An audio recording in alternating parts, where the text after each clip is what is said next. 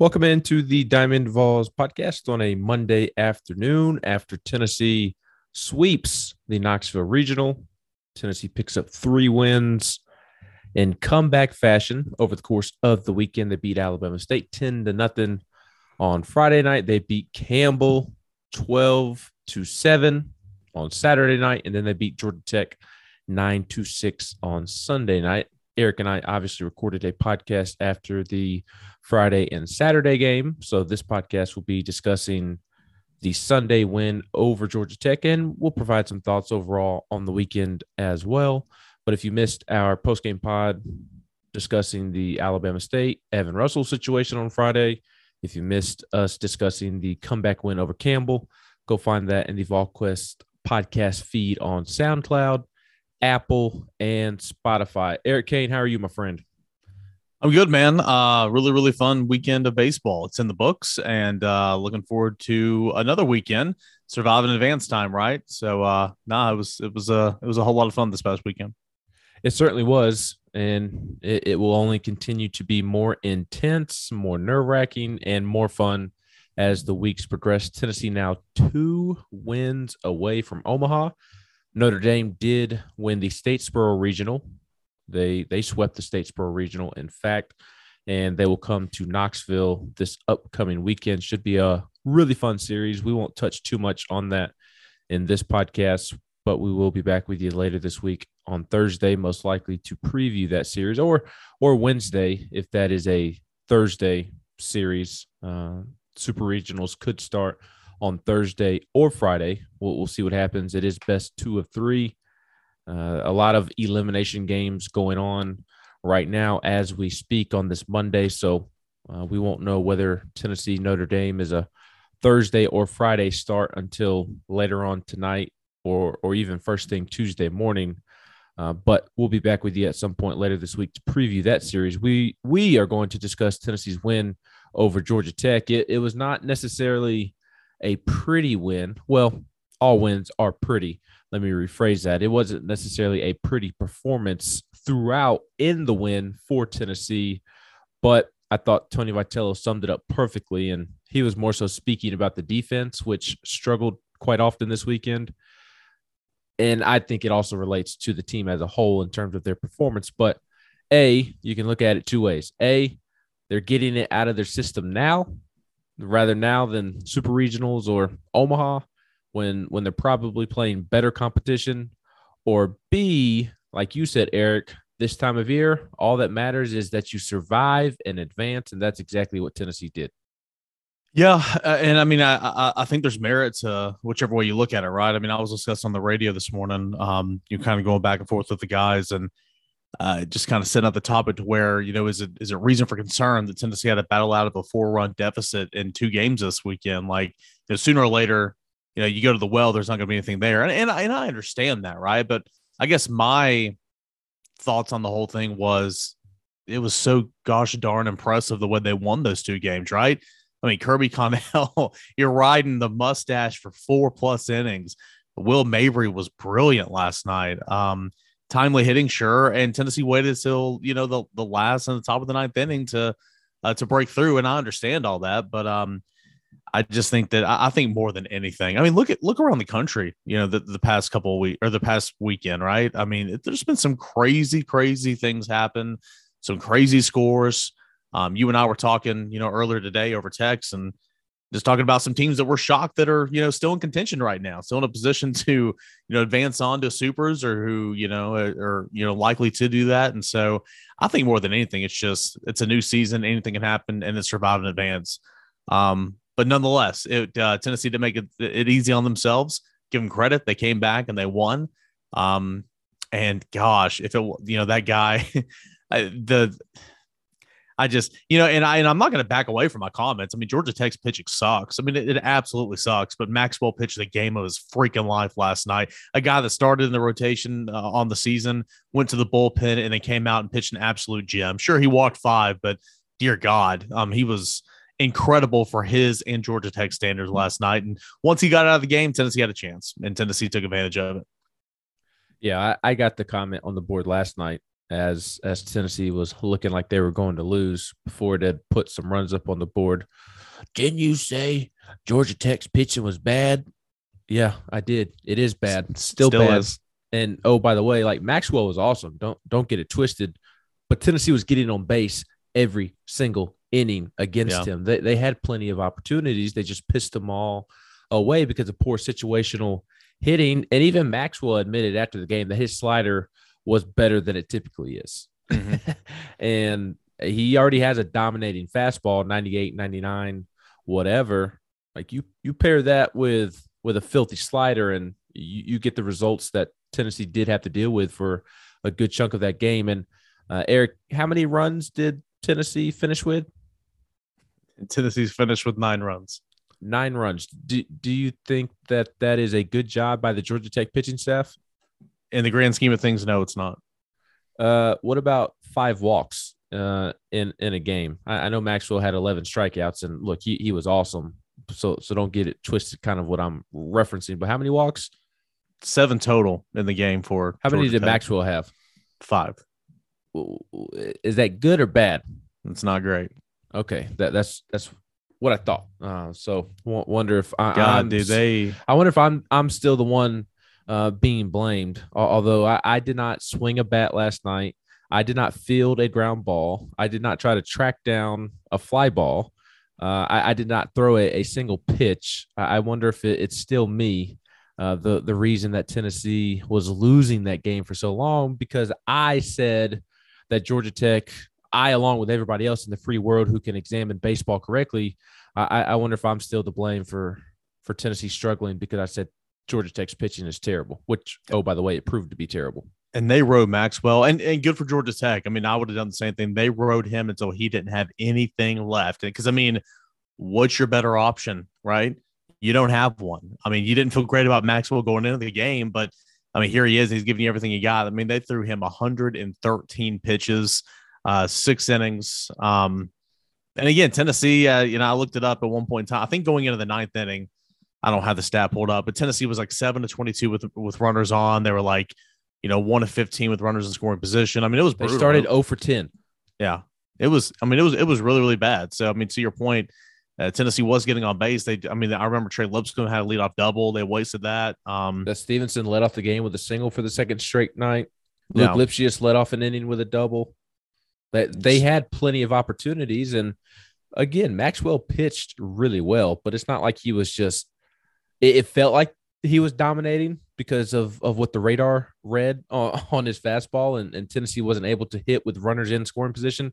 But he was not dominating Tennessee. You're not dominating somebody when there's frequently somebody on base. The bigger issue was Tennessee's situational hitting, which was really, really poor for a good chunk of that game. Yeah, I would agree. But nonetheless, Tennessee did finally come through and able to yes. chip away a little bit. They, you know, played a five in the, or excuse me, they played a two in the fifth, and you know, just cutting that deficit in half a little bit. I thought that was huge. They got one in the seventh, and then going into the ninth inning, I know that they put up a zero, uh, you know, zero spot in the eighth, but going into the ninth inning, I still felt like, all right, Tennessee's down by one. I mean, that's nothing, right? That's nothing. Now, yes. little did I think that Tennessee was going to score six runs in the ninth inning, but you know, once they cut that deficit in half, you know, by two runs. I'm like, all right, Tennessee can take the lead at any point in time, any any one of these half frames, because that is not that big of a deficit. And so um, it's good that Tennessee continues to show resiliency the last two nights, you know, j- jumping out of a f- early four nothing hole. Um, I think it says a lot about the team, but the fact that it was just so early on, you gave yourself so many different opportunities, so many different at bats to get back in this game. And eventually that's what Tennessee did. Good teams will not stay down for long. And you know, it took Tennessee a little bit longer than it wanted to last night, but it got the job done and avoided uh, a, a winner take all uh, regional finale on a Monday.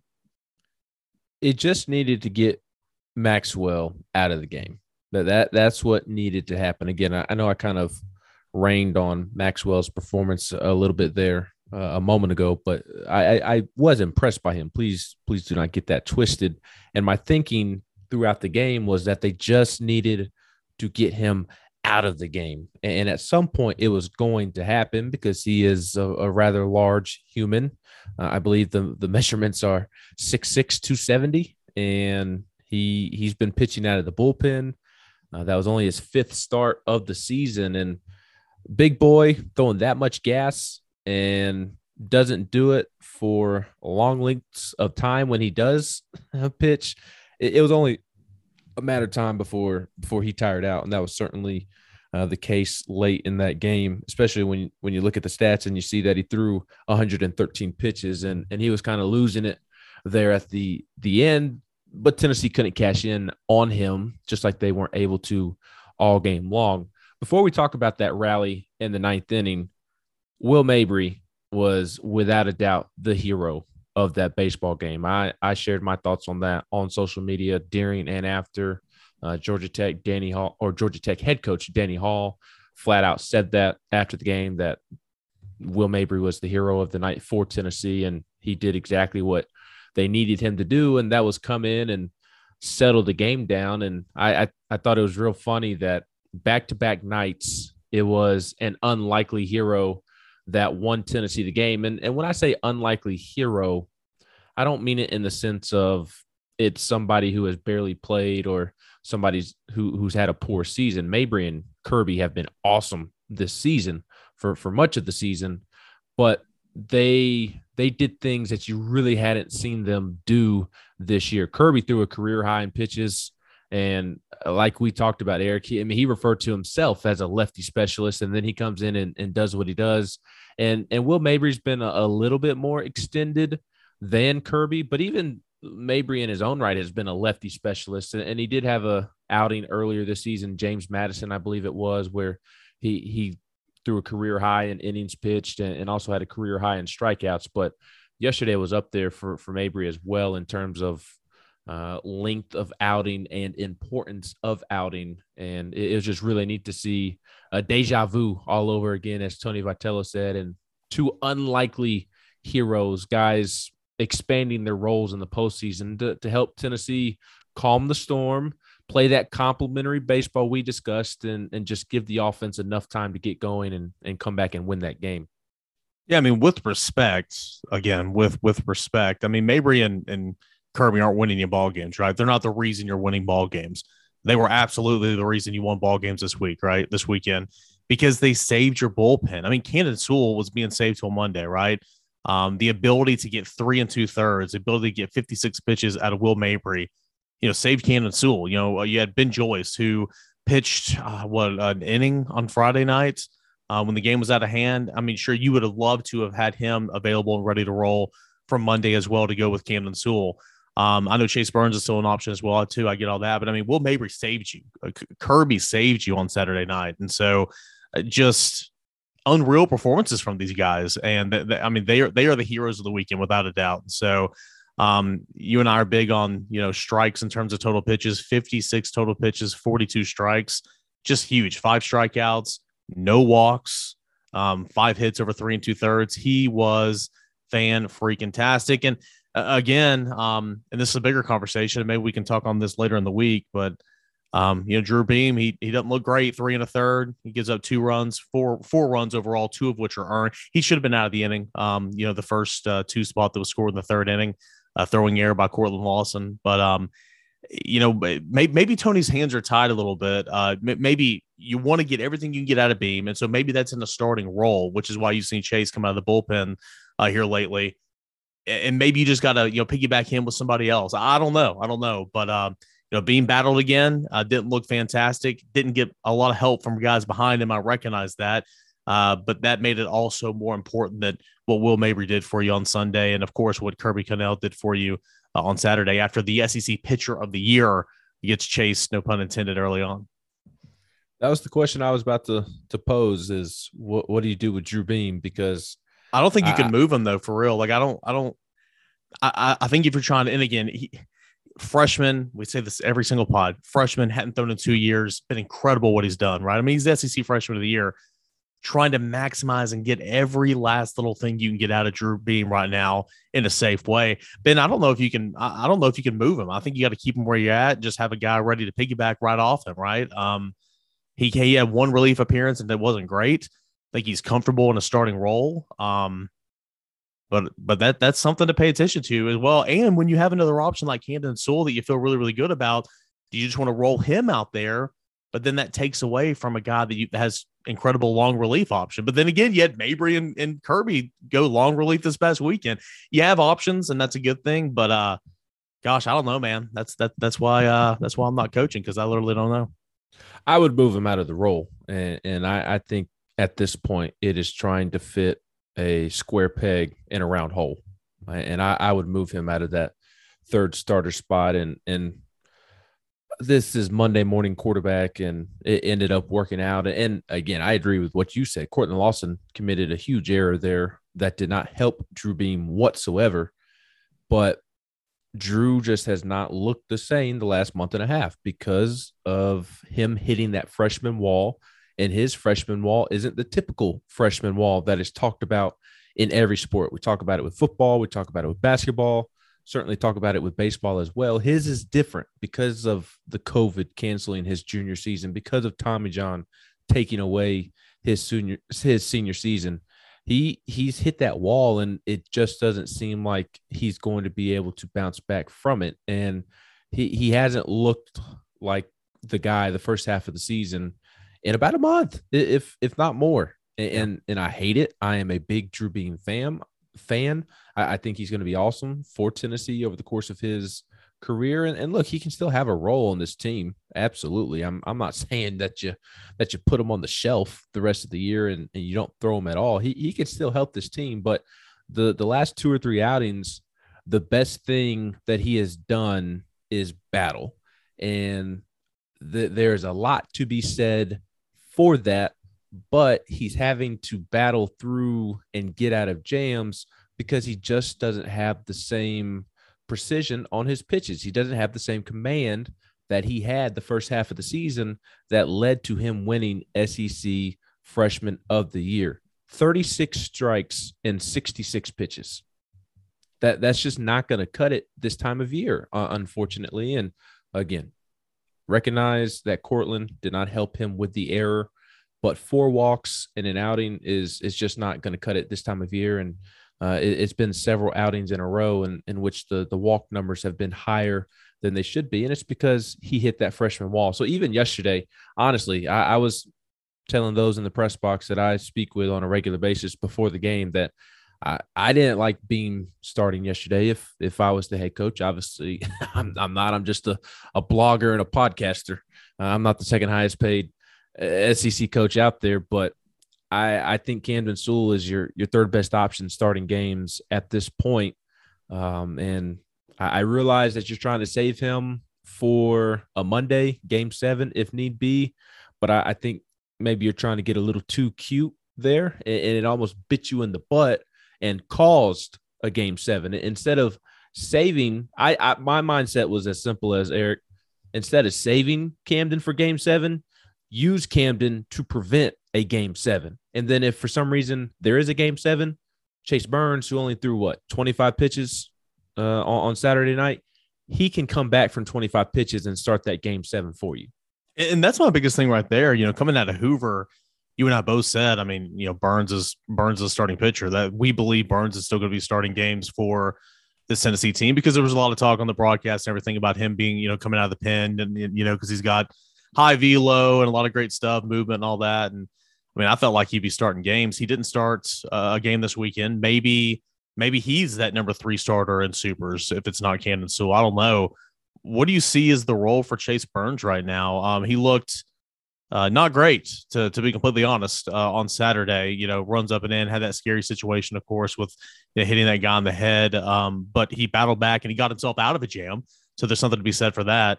Um, I think he gave up a, a two run shot in that next inning. Nonetheless, what, you know, what do you think about Chase Burns right now and how Tennessee can use him?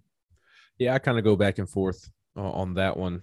I, I, I understand bringing him out of the bullpen uh, to close down games like he did against Kentucky, and I, I think I would settle on him being my fourth starter. I, I, I again, I, I think I would roll Camden Sewell out there for the third game Th- this upcoming weekend if if there is a game three on Saturday or Sunday, whatever day, uh, after Dolly, after Tidwell, I would throw Sewell up there on, on in that game three, winner take all. I, I, really would. In Omaha, I'd throw Sewell up there, game three.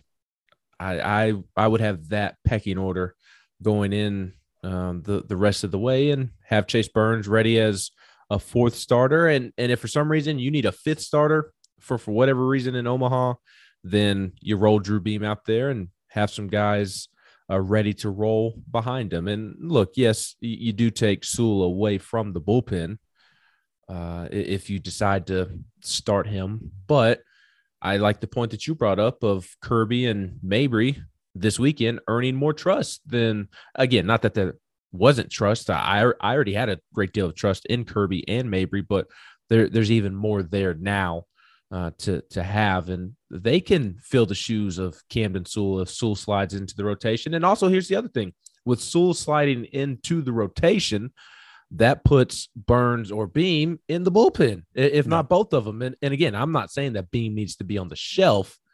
I would just think twice about maybe continuing to roll him out there as a as a starter, give him a clean inning or two to work with here or there, and just not rely on him as a starter. And, and then again, Burns coming out of the bullpen, that's great too. Ben Joyce barely pitched this weekend. I, I just you can get away with it in, in, regional weekend. Maybe you almost didn't get away with it, but Camden Sewell can't go an entire weekend without pitching. I agree. I so agree. I, I I I don't blame the thought process of trying to save him, save him for a game seven. Like I, I don't think that's a a bad thought process or a, a wrong line of thinking. My mind is just thinking the opposite of, hey, why not use them to prevent a game seven? So uh, something to, to keep an eye on going forward for sure. How about Jared Dickey? Man, that, that kid just continues to deliver. Uh, has barely played the last month or it's so. It's a shame he can't run. yes, it, it is a shame. I mean, it really and, is. And and look, I love Seth Stevenson's defense. I, I, really do. I mean, he tracked down a ball last night that Jared Dickey just does not get to. Uh, even healthy Jared Dickey does not get to. Like you want Seth's tools in the lineup. That speed is elite speed. Enrique Bradfield Jr. is probably the only player in the country faster than Seth Stevenson, certainly in the SEC. So you want Stevenson in the lineup, but man, you, you are missing Dickey's bat, and you, are not taking Burke's bat out out of the lineup. So it, it would be nice to see Jared Dickey back in there. Uh, I'm I'm sure his role will continue to expand. I, I don't expect to see him in the field, but uh, maybe a, a, DH spot or two, or maybe Seth's leash or or whoever. I, I, guess it would have to be the DH that he pinch hits for earlier in the game if if you're going to keep him in the game because again he can't play the field. But uh, just that hit last night and a night after he he pinch hit and drew a walk and and then I want to say it was the SEC tournament or maybe one of the final weekends of the regular season. He had another pinch hit single. Uh, I, I think I think it was a Kentucky, wasn't it? In, in, the SEC tournament, it was his first appearance in forever, and, and he stepped the whole up there team and slapped the single for him. Yeah, mm-hmm. yep, yep, yep, yep. So that was really neat to see, and that's what that's what got the the, the marbles rolling. And Tony Vitello just pressing all the right buttons. I mean, even pinch running Kyle Booker for Jared Dickey in that situation. That was the difference in in Booker beating out that toss on the ground ball to second. No, I would agree. He came all around the scored on the uh the, the big the big message sent, the big pointer and double, you know, to the to the center field wall that has everybody talking here on a Monday and uh, came around emotionally, taps home plate and is all fired up. But Jared Dickey, man, all that dude does is hit. And you, again, you just picture what this team can look like next year, too. And you're just like, my God. I mean, you got Dickey that's going to be in there somewhere. You got Burke that's going to be in there somewhere. Simo that's going to be in there somewhere. I mean, that your heart of your order is going to look fan freaking tastic next year, depending on, and not all these guys are going to leave, in my opinion, but a lot of these guys will have the opportunity to go and you know, get drafted and whatnot. But um, now I'm with you, man. Jared Dickey. I, I just I, I don't know because it looks like he's they're just not comfortable with him on the base pass right now. And it's gonna be tough to number one, let him DH moving forward because again, what are you gonna do with Blake Burke? Lipcius playing. So where's Burke gonna be batting? Um, it, it's tough to just say slide in there on the DH role. And you know, if once you you're you're just looking at a late inning pinch hit opportunity like we've seen here lately. Whenever you know uh, Seth's coming out of the game and, and they had just put Booker and left. So I don't know. It's a tough situation to be in, but all that dude does is hit. And it's awesome because every single time you come up there, he's just slapping a single, slapping a single, and then starting a rally. And that's what he did last night. He, he's just such a, a great guy to root for. He is a great guy, uh, and he just works so, so hard. And Tony Vitello really commended him last night for that. Uh, he said you get a guy or you have a guy that is working like a maniac every day. It was great to see what he did and then come into the dugout and just everybody loves him. And he also said Tony did uh, when I asked him about Jared Dickey starting that rally that uh, he had to make his, a decision his freshman year. Do I want to play baseball still? And do I want to be an effective baseball player and get myself in shape? And the guy has not stopped. He's had a maniac work ethic since. And uh, Jared's had to, to deal with a lot uh, at the beginning of his career. He, he shared a little bit of it um, when he joined me on the Extra Innings podcast or one-on-one interview type of deal that I was doing throughout the regular season. And I mean, he he dealt with some some mental health that that he had to get over, and he certainly did. And it's really great to see him thriving now because he he deserves all of that success and that that opened up the floodgates after Booker was able to uh to beat that toss out at second. You had the Jared or the Jared Jordan Beck double over the head of the center fielder. Uh, that was a, a big hit and center fielder misplayed it obviously, but Jordan absolutely smoked the the mess out of that ball as well. I would have loved to have known the the exit velo on that play. And then how about Christian Moore? Two straight games where he, he steps into the box and uh, drives in some big runs, some big insurance runs. Yeah. Um. Uh, again, Tony just continues to press the right buttons. Right, knowing to go to Dickey in that situation, pinch hitting or pinch running, Kyle Booker, you know, pinch hitting uh, Christian Moore with a big two run single. Um, Tennessee actually takes the lead on a bases loaded hit batsman, which is just hilarious. Um, Evan Russell has an RBI single later in that inning. Is it Cortland Lawson that has a sac yep. fly? I mean, yeah, Tennessee just continues to pile it on there late. Um, but again, it all started with Jared Dickey, big clutch freaking hits from Jordan Beck and Christian Moore. Um, again, it's it's it's we say this all the time, and again, it's just it's a broken record at this point. Do not ever ever count this team out until the game's over because anybody up and down this lineup is capable of starting a rally. I mean, it truly is, and, and you saw that again last night. So uh, that was huge. Six runs in the ninth inning, and of course. Uh, you needed those six runs to uh, withstand a little bit of a rally there by Georgia Tech in the bottom of the inning. Redmond made it a, a little bit nerve wracking, or a lot of nerve wracking there uh, in, the bottom of the ninth inning. But hey, uh, Tennessee is able to pull it off and advance to super regionals where they will face Notre Dame. The last thing for you on the way out the door, going to ask you the question that you brought up here at the beginning. Any concern uh, moving forward when evaluating Tennessee, just having to come back in back to back games and uh, maybe a little bit sloppier than you expected at times. Granted, I, I do think part of the the issue is that Tennessee has just set this ridiculously high standard, yeah. and, and, people just expect them to play perfect baseball all nine innings and, and blow out everybody constantly. You're just not you're not going to get that in college baseball. You don't get it in the major leagues. You're certainly not going to get it for three straight days at at the college level either. So, your thoughts on maybe some of the the quirkiness that that was Tennessee baseball this weekend, and does that have you worried at all going into super regionals? Yeah, worried. No. Um, and, and again, I was kind of scoffing at this on the radio this morning because we were trying to make a segment out of it, trying to make a conversation out of it. And as the day's gone on, after we got off the air at 9 a.m., I'm kind of sitting here thinking, I'm like, well, I hear what you're saying now. like, I was almost defensive about it this morning, but like you know, you can't keep going back to the well every time and expect to be drawing water. I mean, at some point you're going to get God. if this continues. This is just two games in a row. That doesn't mean it's it's a habit, it's a bad habit, right? So concern, no. I'm I'm still I'll, I'll stick to my guns. I'm still more impressed with the ways that they won these games. Um, with with the long relief options, the timely hitting towards the end of the game. Don't get me wrong, middle to end of the game. Um, I, I, do. They they need to not make a habit out of wasting runners in scoring position.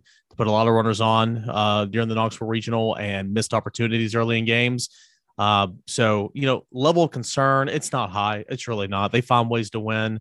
And uh, again, it's the postseason. Um, it, it's it's drunk, it's wild, and uh, it's it's kind of surviving in advance. So, um, I will say this: bad game for Cortland Lawson. Doesn't find him defensively whatsoever. He's been a wizard out there, but um, that that doesn't need to happen again. He knows that. Obviously, I'm not breaking any news here.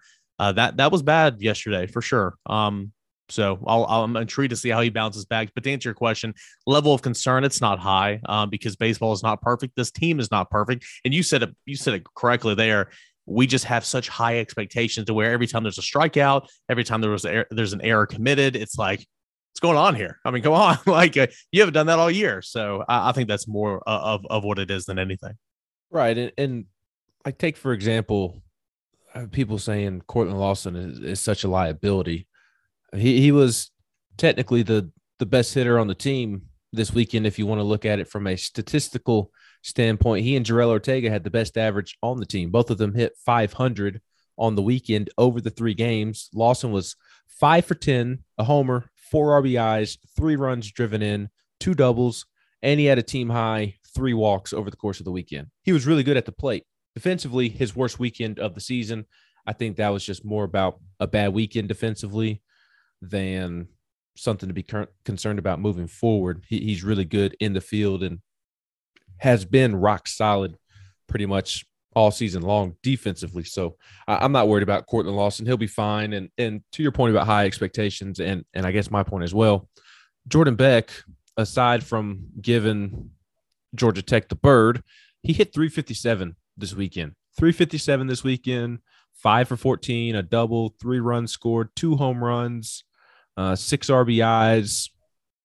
He didn't have a walk, which is uncharacteristic from him. But everybody's like, Jordan Beck just awful weekend, and it and it's like he hit 357. He had a he had a two he had a two home run game on Friday night. Um, Granted, it was against Alabama State. Who cares? Uh, he and he hits well against Alabama opponents, apparently. yeah, uh, I I just the, the the veterans in the heart of that order, they came to play this weekend. I mean, yes. not, not not just them, but Jordan Beck and Drew Gilbert, they came to play this weekend in a major way. I, I anybody walking away from this Knoxville Regional thinking Jordan Beck was bad, uh, you must be blind because I, yeah, I, just, I, there were comments about how he shouldn't be a, a first round pick and and this and that. And, and look, look, I mean, I, he's freaking Iron Man out there. He's yes. going to be a first round pick. I mean, look at yes. his look at his makeup. Good raw raw power, athletic as it gets, great defensively.